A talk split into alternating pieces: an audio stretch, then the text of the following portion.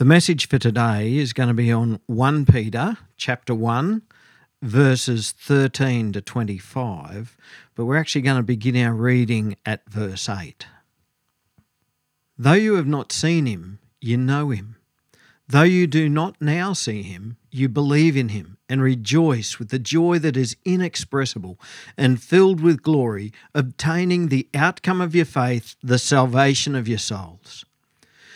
Concerning this salvation, the prophets who prophesied about the grace that was to be yours searched and inquired carefully, inquiring what person or time the Spirit of Christ in them was indicating when he predicted the sufferings of Christ and the subsequent glories. It was revealed to them that they were serving not themselves, but you in the things that have now been announced to you through those who preach the good news to you by the Holy Spirit sent from heaven, things into which angels long to look.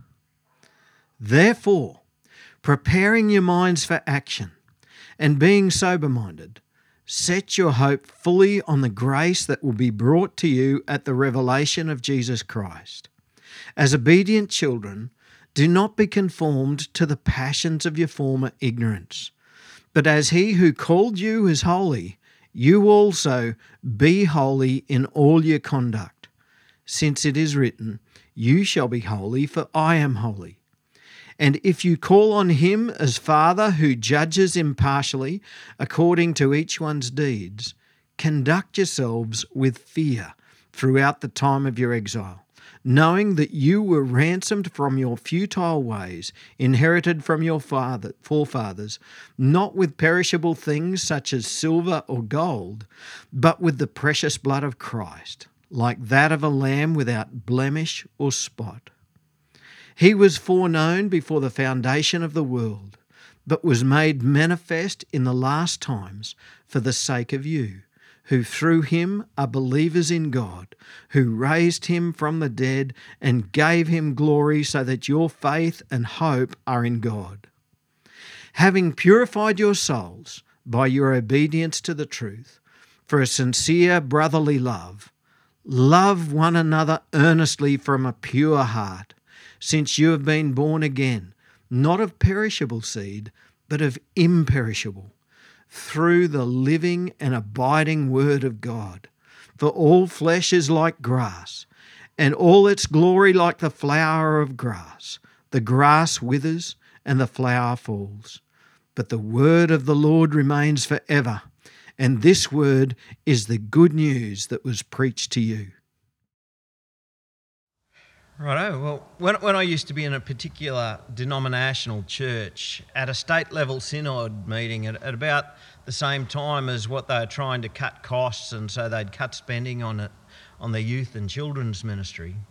Of all things, they decided to employ a media liaison person and as I read the position description, I realised that what they were wanting to employ was a spin doctor for the church. Um, so their role was going to be about writing good news stories about things that were happening in the church and, and putting, publishing that in, in the general media. Um, but also keeping an eye on the on the media reports that were out and about in the community at the time, and if there was any bad news stories about the church, they had to pick up on those straight away, so that so that they could then address those in the media and whatnot. So it was all about PR, public relations, and, and getting their image right. And for a lot of big churches today, PR is a big part of what they do. But today we're going to be talking about a different sort of PR. And this is the sort of PR that should be in, a, in churches today. I'm talking about privilege and responsibility. With privilege comes responsibility. So, the topic for last week, and, and we covered some of this same, same reading this time. Um, the topic for last week was about how we live in a privileged time indeed. The prophets foretold the coming of the Messiah, and they longed to see the day in which we now live. We live in the time following the resurrection of Jesus Christ, and what a privilege this is.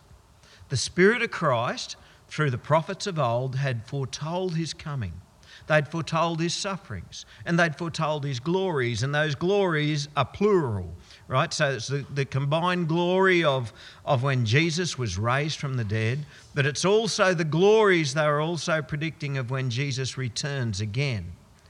And the prophets of old foretold all this, but they each only had a tiny little piece of the puzzle, and they didn't understand what it meant. And even the angels were watching intently to see what was going to happen. But now, we are living in the time after Jesus has been raised from the dead. We're living in the time whereby His Holy Spirit, the Word of God, is being preached today. And we're living in the time where the prophecies about Christ have been explained to us in the Scriptures. And so we're not living in the dark anymore. We know why Jesus came. We know why Jesus suffered. We know why Jesus died for us. It was for the redemption of our sins. And, and we know that he's returning again to judge the living and the dead. And we know that those who are truly his will share with him in his glory. And what a tremendous privilege we have to be living in this time when we know this. And so the things that the prophets of old longed to see, the things that the angels long to see as well, we're living it. And we're caught up in this wonderful period where we know God's eternal plan of salvation through Jesus Christ, his Son. That's a privilege. Right? So that's a little recap on last week. And I gave you the heads up last week that, about what today's message was going to be about. You see, it doesn't end with the privilege the privilege isn't the be all and end all. Because the very next word that we came to after that, and the, it was actually the very first word of the verses that we're going to be studying today, is the word therefore. And that word therefore sets the tone for the rest of this letter. With that word, therefore, the Apostle Peter steers this letter to a direction that it's going to hold except for in a couple of little minor points, right through until the end. And it's going to focus on how we, as disciples of Jesus, how we, as the privileged children of God, should live in the light of the privilege that we've received. So, there's a Greek word that Peter uses here, and it's translated in two different ways in today's reading. It's anastrophe, which means conduct. Um, it, sorry, it's translated as conduct in verse 15, and in verse 8, it's translated as ways or way of life. Um, but it's exactly the same word used in both cases. And in the whole of the New Testament, that word gets used a total of 13 times. Not that many for, for the number of words that's in the New Testament. Six of those 13 times are in this letter that Peter wrote. Two of those 13 times are in the second letter that Peter wrote. So that's eight out of the 13 belong to Peter, which leaves five in the rest of the New Testament. All right, so, so Peter, this apostle whom Jesus chose, sort of seems that he chose Peter as his lead man, doesn't he? He always pretty prominent in the Gospels. And this Peter has a great concern for the way in which disciples of Jesus conduct their life. He has a great concern for the, for the way of life that we live. Now, one of the great tragedies of the Christian church is the way that we tend to overreact to wrong teaching and the way we tend to overreact to wrong theology by swinging the pendulum too far the other way, right? So let's think of a pendulum, and the pendulum's getting pulled over this way, and there's wrong teaching happening.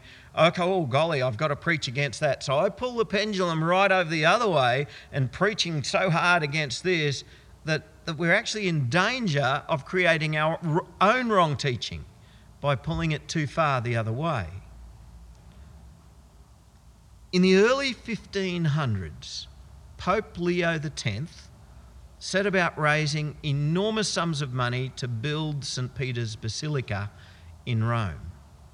Um, and he wanted to build this to the level of extravagance that he had his heart set on. Now, how were you to fund such an enormous venture? Well, no, he didn't run a chook raffle. And no, he didn't sell booze at the local church fete. Although he might have done those things too, we don't know. But what he did do, which proved to be an enormous money spinner, was he started to sell these things called indulgences.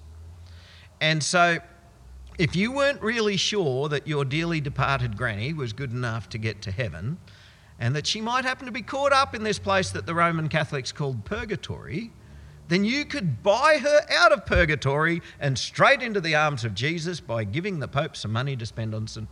Peter's Basilica. Um, that was what an indulgence was. So you would pay money so that the Pope could sign a thing to say that they're gonna they're gonna be safe. Now, I hope you're aware, and I hope you're either laughing in your seat, going, "Who would believe such a thing?" or be really, hmm, how silly were they? I, I, hope that's your attitude, and I hope you're not all defensive of, of, of what they're doing, because it's just plain wrong. Are we agreed on that? That's just plain wrong. Right. Now, this certainly it wasn't the only factor, but it was one of the major presenting issues that led Martin Luther to nail his 95 Theses to the door of the Castle Church in Wittenberg, and the Protestant Reformation began.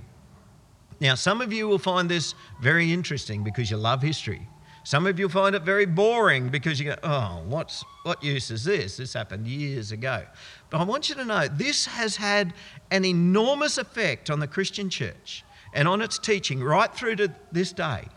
It's had good effects and it's had bad effects.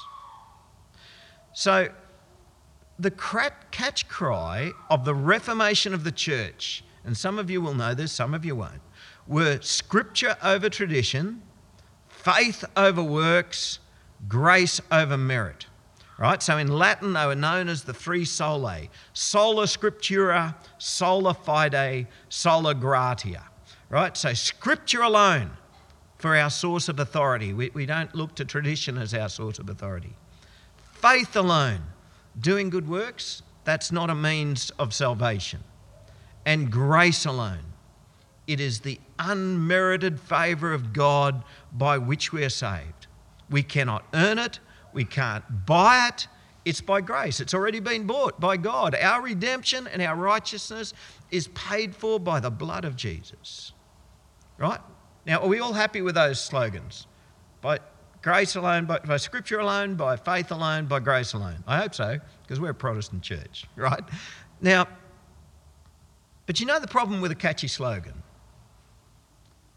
Problem with a catchy slogan is sometimes that slogan, it's easier to obey a slogan than scripture. Sometimes a slogan gets given greater authority than what it's actually pointing to. And in this case, sometimes the first phrase gets a little bit ignored so that we can give precedence to the second and third phrase. And in the Protestant church today, and don't get me wrong, as I said, we ourselves are a Protestant church. Um, and because we don't acknowledge that the Pope in Rome is Christ's vicar on earth, and we are very grateful for the Reformation. We believe in Scripture over tradition. We believe faith over works. We believe grace over merit. But the problem comes in that some quarters, by faith alone and by grace alone, have overridden by Scripture alone over and over and over again, the scriptures teach us what Peter is teaching us this morning that with this great privilege that we have to be children of God, with this great privilege that we have to have been saved by grace and saved by faith, with this comes a great responsibility to live as the children of God, to be holy as God is holy. And there are many scriptures, uh, sorry, many preachers who are afraid to give a message like what you're going to get today. Um, you see, there are many other preachers who would brand me as being a heretic and who would brand me as being a false teacher because I'm going to dare to say to you today, as James did, that faith without works is dead. And quickly, before anyone gets up and walks out on me, let me say this. And if you still disagree with me afterwards, you can, you can say cheerio and, and wander on out and we won't chase you. But I want you to hear this. I believe that the scriptures are very clear on this. No one is saved by doing good works. Uh, doing many good things will not save me. Knowing the right people will not save me. Being born in the right family isn't going to save me. Being in the right denomination isn't going to save me. We are saved by grace alone, and we are saved by faith alone. But the scriptures also very clearly teach that once we are saved as disciples of Jesus, the Lord demands our obedience. How we live matters, and it matters greatly. And so, strangely, what is a very clear scriptural direction and expectation for God's people has somehow become controversial. And I find that incredibly sad. And in the past, I've been branded as a legalist simply because I teach what the scriptures say on how we, those who have been saved by grace, must now obediently do good and live holy lives. And that might seem like a little thing for you, but let me tell you, as a preacher and as a Bible teacher, I don't think there's anything more cutting than being labelled as a false teacher or a legalist simply because we take Scripture more seriously than a slogan. So let's put, today we're going to put Sola Scriptura back at the top of the, the Sole where it began. So, Peter says in verse 13, therefore, preparing your minds for action and being sober minded, set your hope fully on the grace that will be brought to you at the revelation of Jesus Christ. Now, in the Greek, it's a strange phrase there. It literally says, therefore, girding up the loins of your minds. Um, now, that's a strange phrase. Uh, in the ancient Middle East, and actually in some cases in the Middle East today, their clothes were long, loose fitting garments that would go right down to the ankles. And if you were going to go to war, or if you had to run, or if you had to do some hard work, well, it's not the most practical of clothes to, to do it in. It's going to trip you up. And so, if you're going to do some hard work, or if they're going to go for a run or whatever, they had to hitch themselves up um, into a bit of a short skirt sort of thing. Oh, yes, the picture's up there. All right, so hopefully that gives you a bit of an example of what girding up your loins looks like. Um, so you'd have to hitch up your, your um, clothing and fasten it around your waist with your belt and so that it doesn't all trip you up. So that's what girding up your loins means making yourself ready for work, making yourself ready for action. And our translation today then went on and said, being sober minded. Uh, the Greek actually doesn't have minded there, it just says being sober. Um, it's talking about having a clarity of mind and having good judgment. Um, so let's talk about alcohol for a bit. Some Christians make a really big issue about alcohol and they don't believe that any Christian should ever drink any alcohol. Now, I just want to say if that's the rule you want to live by, that's fine, and we won't judge you for it. Um, but it's not a rule that we should expect other people to follow. Um, it's a rule which has been made by men, and then I've seen people actually twist themselves into knots to try and actually show that, you know, Jesus never drank alcohol and, and, and, and whatnot. Um, but I want you to know God didn't ban the drinking of alcohol, except for in a few specific cases. What God forbid, and God has consistently forbidden it, and He continues to forbid it for Christians today, is drunkenness. Well, where do we draw the line at drunkenness? Well, all I can give you today is my advice. Um, for anyone who's wondering, okay, well, what's the limit? When, have I, when is enough enough? I'll just tell you what I've chosen for myself.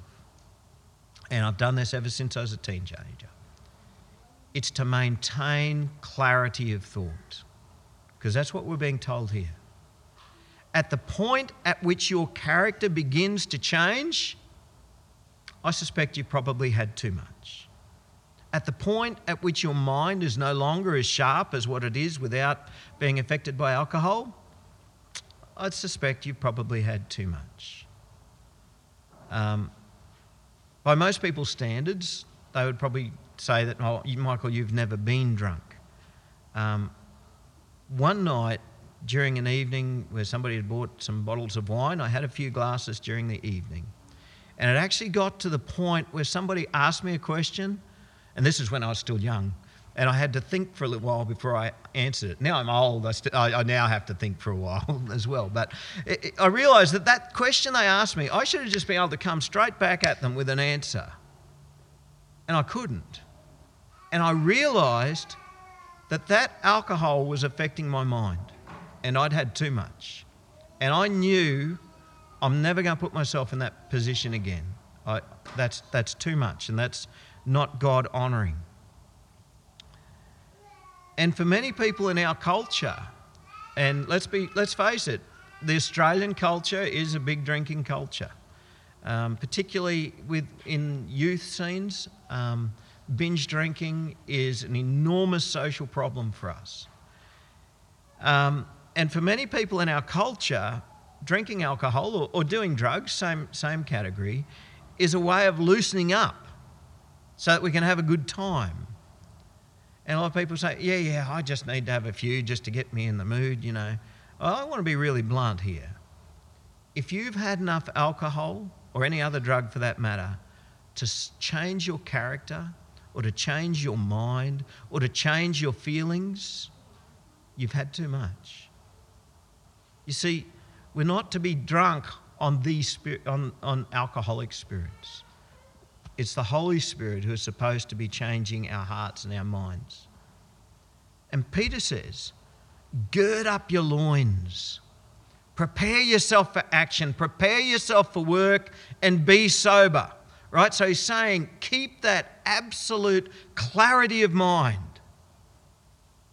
I, suspect that most Australian Christians drink way more than what they should.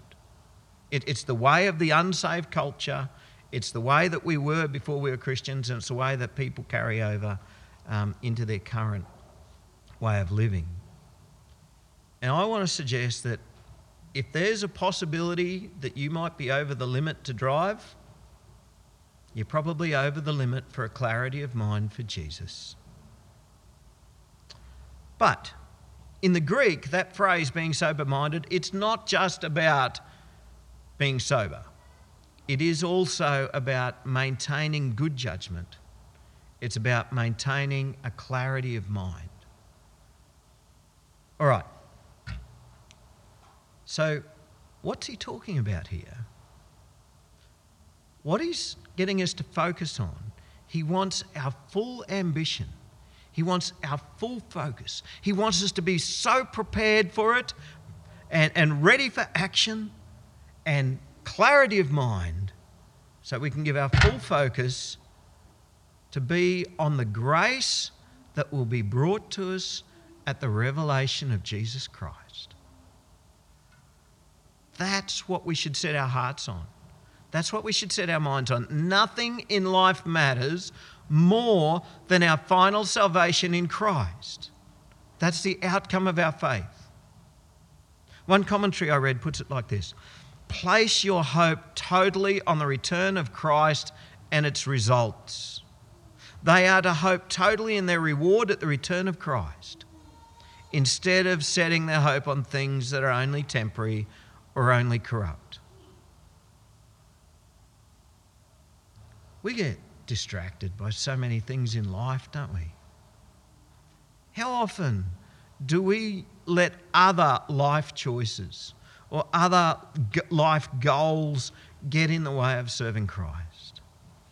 A new job, a better house, pursuing excellence in our chosen sport or leisure activities, a new business enterprise that I want to develop. How often do we let what are essentially temporary things Because all things, in pretty much all things around us that we concentrate on, are temporary things. They're going to pass away. How much do we focus on these and let us dis- let them distract us from the main thing? The hope that we have at the return of Christ. And so we find, oh, I don't have time for Bible study. I've gotten so busy at work.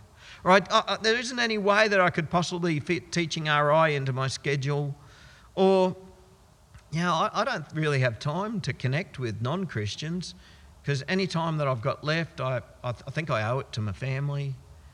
And we tend to fill our lives up with so much stuff and so many activities which are essentially temporary and passing away that we just don't have time to serve Christ in a fuller way. You know what? When I fill my life up with the same things that non Christians chase after? You know what, what Peter calls this? Living in ignorance. He says in verse 14, As obedient children, do not be conformed to the passions of your former ignorance. Right? We used to chase after those things. People of the world chase after them. It's the natural way. We're wired. We pursue these things. We, we want them. But we don't do that anymore because now we know better. Peter's just told us we're living in a privileged time. What is this privileged time about? It's because we now know about the salvation in Christ and that He's returning again to, to it so that we can achieve the outcome of our faith. People of the world are living for today, disciples of Jesus. Yes, we do live in today, but we're not living for today. We're living for the return of Jesus. And so we once used to live in ignorance by living for today, but not any longer. The English Standard Version that we read just now talked about the passions of our former ignorance. I think probably a better translation is the desires of our former ignorance. If my desires are pretty much the same as the desires of a non Christian, then there's probably something wrong with my relationship with God. By the way, does this help you to understand why it's so important that a Christian should never date or marry a non Christian? Right? Can you picture this? We have completely different desires and priorities in life. Right? So the whole, re- whole purpose of dating is so that I can come to the conclusion okay, am I a good match for this person? Or is this person a good match for me? Well, let's ask a, a very simple question Is their full hope focused on the return of Christ and the outcome of their faith? Are they're not a Christian. Well, it's probably not. And so, how could they possibly be a good life partner for you? Instead, we should find ourselves yoked to someone who's, who also has that same special focus. I'm living for the day when Jesus returns. So, what kind of relationship does God expect us to have with Him? Yeah, sometimes I think we make theology and understanding the Christian relationship with God really hard to understand when it's really quite simple. Jesus told us to see God as our Heavenly Father. Our, our relationship with God isn't a buddy buddy mate sort of a thing. He's our Heavenly Father. And we're His children. And as His children, What's the proper way for us to relate to our Father? Obedience. Now, for me as a dad, my expectation for my children, when they were children, they're adults now, so it's different now. But when they were children, my expectation for my children was higher than the expectation that I held for other people's children. But that's okay because the other parents of you you, the expectation that you had for your children is probably higher than the expectation that you had for my children. Before my children grew into men, my expectation was that they would respect me and honour me and obey me, and their mother, of course. That, that goes without saying. The proper way for us to relate to our Heavenly Father is respect, honour, obedience. In verse 15, he says, As he who called you is holy, you also be holy in some of your conduct. Is that what Peter said? Some of your conduct? How much of your conduct? All. Be holy in all your conduct. Be holy not just when it suits, but when the temptation is strong. Be holy not, not just when you're surrounded by Christians, but when the peer pressure is at its peak. Be holy not, not just when people will agree with your position that you're taking, but when they're going to hate you because of the moral standard by which you live. Verse 16 Since it is written, You shall be holy, for I am holy. Yeah, yeah, it used to be an honourable thing to want to grow up to be just like your dad. Do you remember that time? Um, whereas now it sort of seems to be, oh no, you know, you grow up to go and live your own life. You know, but you got to be your own person. But it did used to actually be an honourable thing to want to grow up to be just like your dad. All I ever wanted to be was a farmer, just like my dad. Uh, unfortunately, now you have to be a multi-millionaire to make a start, so I think that's off the cards for me. Uh, we, we, visited Jake and Lauren the other day, and, and little Semi, uh, he goes and picks up something rectangular. I can't remember what it was, and he says lunch, and he takes it takes it over to his to his little scooter, and he lifts the lid, which is the seat on the scooter, and he pops it in there, and he says ute. So the scooter's the ute. He's just put his lunchbox in his ute. Then he goes and gets gets his hat and goes hat, puts his hat on, and then he goes and gets a pair of sunglasses and puts them on, and then he hops on his ute and he's off to work, just like dad. It's so cute. Uh, the normal father child relationship is for the child to want to grow up to be just like his dad. And that's the way we should be with God. We shall be holy, just like our Heavenly Father is holy. How holy is God? Let me tell you what, what a fearful thing it is to come in the presence of a holy God. Let me read for you what the prophet Isaiah experienced when he came into the presence of God. Reading from Isaiah chapter 6. In the year that King Uzziah died, I saw the Lord sitting upon a throne high and lifted up, and the train of his robe filled the temple.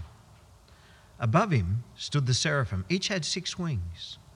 With two he covered his face, with two he covered his feet, with two he flew.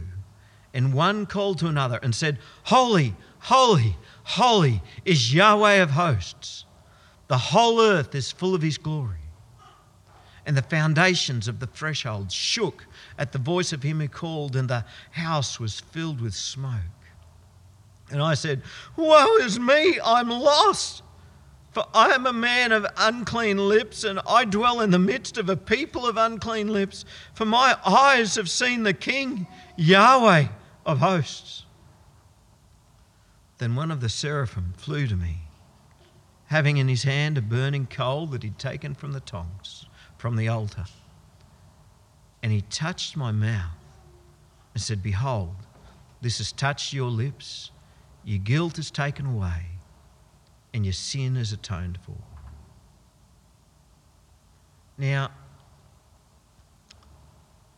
I think we could probably agree Isaiah was probably a pretty godly sort of a bloke, can't we? But when Isaiah found himself in the presence of a holy God, he knew that he was doomed. What did he say? Woe is me! I'm lost. In other words, I'm going to die. And he knew that even his language wouldn't cut it. I'm a man of unclean lips. I don't know whether he's then trying to make an excuse for himself or whether he thinks the, you know, oh, I, I live among a people of unclean lips. Or whether he's saying, yeah, that rubs off on me too. I don't know. But he knew that even his language wouldn't cut it. And, and even the words that we speak, what comes out of our mouth is an overflow of what's in our heart. And some of us have gotten so used to bad language that we've convinced ourselves that it doesn't really matter so much. Some Christians try to justify the way that they speak and using bad language. Oh, you know what? It makes me more relevant with my workmates if I can talk just like they do. But the word of the Lord this morning is be holy in all your conduct. Be holy, even in the matter of language. Even if the way that you speak is going to make you stick out from the crowd, be holy in that. But you know, that's just one example that I'm using. It comes in everything, in everything to do with life. Be holy as the Lord is holy. We are to be holy in all our conduct. We are to be holy because our Heavenly Father is holy. So, what is Peter saying about how we set our full hope on the return of Christ? It sort of starts with obedience.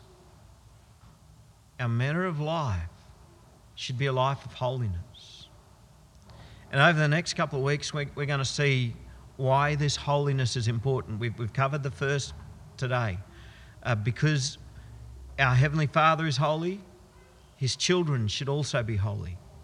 And over the next week or two, we're going to be seeing how if we know that God is the righteous judge, then this should fill us with fear, a holy, reverent awe which affects the way that we live our life. And the third point is that the cost of forgiveness, and if nothing else matters, surely this must. The cost of our forgiveness was so high. It's so high, it should never be taken for granted. The cost of our salvation was so significant, it's extraordinary. The precious blood of Jesus Christ, no less. Anyway, we've, we've pretty much, much run out of time today. And I'm actually finding in, in this letter that Peter wrote, um, I, I usually like to take big chunks of scripture, but I'm finding that in this particular letter, I'm having to just keep cutting it down. Uh, he's saying so much stuff here. I guess that's what happens when you walk with Jesus for a few years. You, you have so much to share and pass on. Um, so today's message, I'm not sure if it's cut down into halves or thirds yet. We'll see how far we get next week as we talk about why holiness is so important. But for today, we have been saved by the grace of God. That grace has been paid for by the blood of Jesus Christ, and what a privilege that is for us. But with this privilege comes a responsibility. If we are the children of God, let's strive to live as the children of God.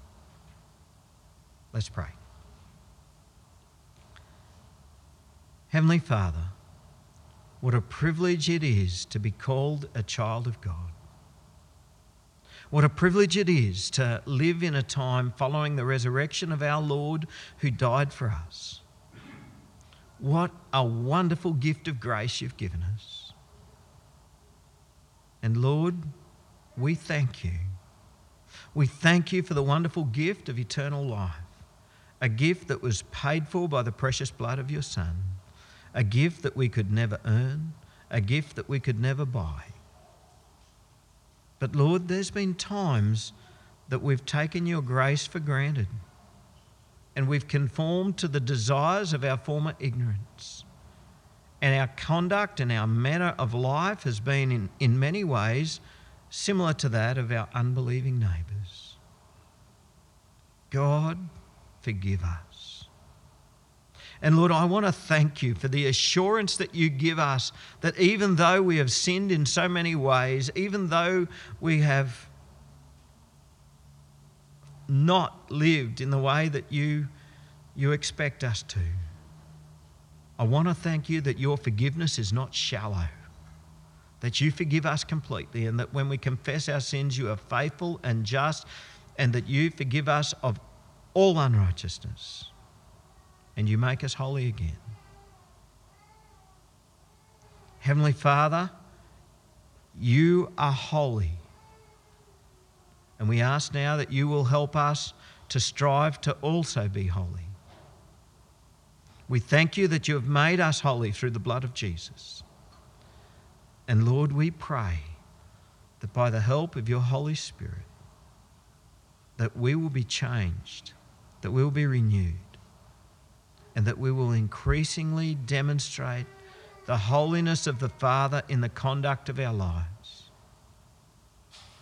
We ask this in Jesus' name as we gird up the loins of our mind and as we sober up with a clarity of mind to set our hope fully on the day that Jesus returns.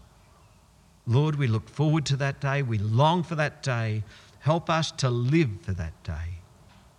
In Jesus' name, amen.